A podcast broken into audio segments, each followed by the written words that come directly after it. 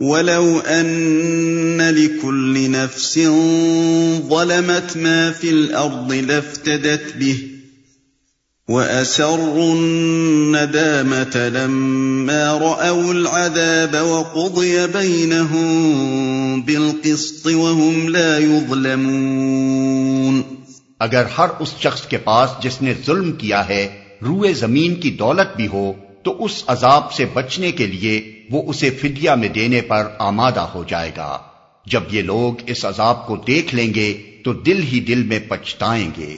مگر ان کے درمیان پورے انصاف سے فیصلہ کیا جائے گا۔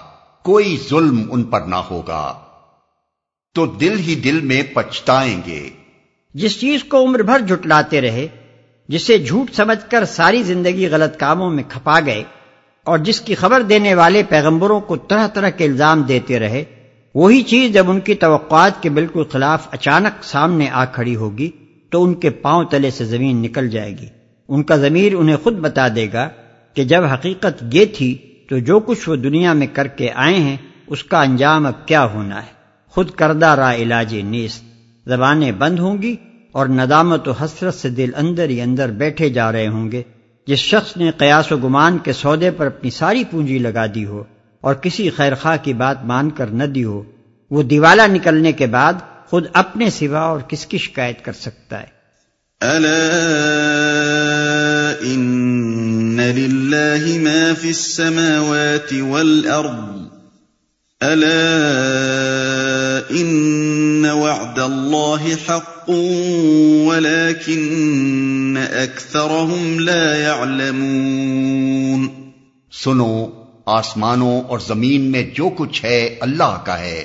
سن رکھو اللہ کا وعدہ سچا ہے مگر اکثر انسان جانتے نہیں ہیں۔ هو يحيي ويميت وإليه ترجعون۔ وہی زندگی بخشتا ہے اور وہی موت دیتا ہے اور اسی کی طرف تم سب کو پلٹنا ہے۔ يا أيها الناس قد جاءتكم موعظة من ربكم وشفاء لما في الصدور وشفاء لما في الصدور وهدى ورحمة للمؤمنين لوگو، تمہارے پاس تمہارے رب کی طرف سے نصیحت آ گئی ہے۔ یہ وہ چیز ہے جو دلوں کے امراض کی شفا ہے۔ اور جو اسے قبول کر لیں ان کے لیے رہنمائی اور رحمت ہے۔ قل بفضل الله وبرحمته فبذلك فليفرحوا هو خير مما يجمعون۔ اے نبی کہو کہ یہ اللہ کا فضل اور اس کی مہربانی ہے کہ یہ چیز اس نے بھیجی۔ اس پر تو لوگوں کو خوشی منانی چاہیے۔ یہ ان سب چیزوں سے بہتر ہے جنہیں لوگ سمیٹ رہے ہیں۔ قل أرأيتم ما أنزل الله لكم من رزق فجعلتم منه حراما وحلالا؟ قل آه الله أذن لكم أم على الله تفترون؟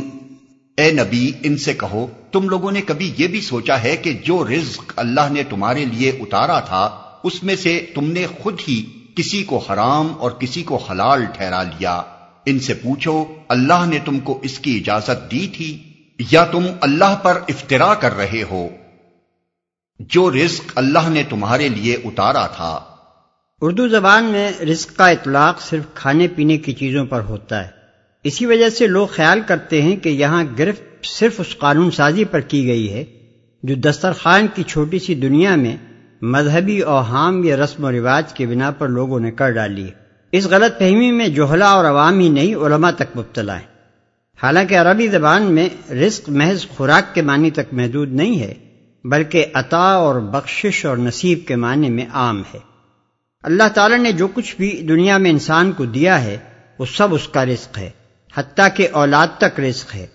اسماء الرجال کی کتابوں میں بکثرت راویوں کے نام رزق اور رزیق اور رزق اللہ ملتے ہیں، جس کے معنی تقریباً وہی ہیں جو اردو میں اللہ دیے کے معنی مشہور دعا ہے اللہ مارن الحق کا حقم ورژ اتباع یعنی ہم پر حق واضح کر اور ہمیں اس کے اتباع کی توفیق دے۔ محاورے میں بولا جاتا ہے رز کا علم فلاں شخص کو علم دیا گیا ہے۔ حدیث میں ہے کہ اللہ تعالیٰ ہر حاملہ کے پیٹ میں ایک فرشتہ بھیجتا ہے اور وہ پیدا ہونے والے کا رزق اور اس کی مدت عمر اور اس کا کام لکھ دیتا ہے۔ ظاہر ہے کہ یہاں رزق مراد صرف وہ خوراک ہی نہیں ہے جو اس بچے کو آئندہ ملنے والی ہے، بلکہ وہ سب کچھ ہے جو اسے دنیا میں دیا جائے گا۔ خود قرآن میں ہے وہ مما رزقناہم ينفقون یعنی جو کچھ ہم نے ان کو دیا ہے، اس میں سے خرچ کرتے ہیں۔ بس رزق کو محض دسترخوان کی سرحدوں تک محدود سمجھنا اور یہ خیال کرنا کہ اللہ تعالیٰ کو صرف ان پابندیوں اور آزادیوں پر اعتراض ہے جو کھانے پینے کی چیزوں کے معاملے میں لوگوں نے بطور خود اختیار کر رکھی ہیں سخت غلطی ہے۔ اور یہ کوئی معمولی غلطی نہیں ہے، اس کی بدولت خدا کے دین کی ایک بہت بڑی اصولی تعلیم لوگوں کی نگاہوں سے اوجل ہو گئی ہے۔ یہ اسی غلطی کا تو نتیجہ ہے کہ کھانے پینے کی چیزوں میں حلت و حرمت اور جواز و عدم جواز کا معاملہ تو ایک دینی معاملہ سمجھا جاتا ہے۔ لیکن تمدن کے وسیع تر معاملات میں اگر یہ اصول طے کر لیا جائے کہ انسان خود اپنے لیے حدود مقرر کرنے کا حق رکھتا ہے اور اسی بنا پر خدا اور اس کی کتاب سے بے نیاز ہو کر قانون سازی کی جانے لگے، تو عامی تو درکنار علماء دین و مفتیان شرع متین اور مفسرین قرآن و شیوخ حدیث تک کوئی احساس نہیں ہوتا کہ یہ چیز بھی دین سے اسی طرح ٹکراتی ہے جس طرح معقولات و مشروبات میں شریعت الہی سے بے نیاز ہو کر جائز و ناجائز کے حدود بطور خود مقرر کر لینا۔ کسی کو حرام اور کسی کو حلال ٹھہرا لیا۔ یعنی تمہیں کچھ احساس بھی ہے کہ یہ کتنا سخت باغیانہ جرم ہے جو تم کر رہے ہو۔ رزق اللہ کا ہے اور تم خود اللہ کے ہو۔ پھر یہ حق آخر تمہیں کہاں سے حاصل ہو گیا؟ کہ اللہ کی املاک میں اپنے تصرف، استعمال اور انتفاع کے لیے خود حد بندیاں مقرر کرو۔ کوئی نوکر اگر یہ دعویٰ کرے کہ آقا کے مال میں اپنے تصرف اور اختیارات کی حدیں اسے خود مقرر کر لینے کا حق ہے اور اس معاملے میں آقا کے کچھ بولنے کی سرے سے کوئی ضرورت ہی نہیں ہے، تو اس کے متعلق تمہاری کیا رائے ہے؟ تمہارا اپنا ملازم اگر تمہارے گھر میں اور تمہارے گھر کی سب چیزوں میں اپنے عمل اور استعمال کے لیے اس آزادی و خود مختاری کا دعویٰ کرے تو تم اس کے ساتھ کیا معاملہ کرو گے؟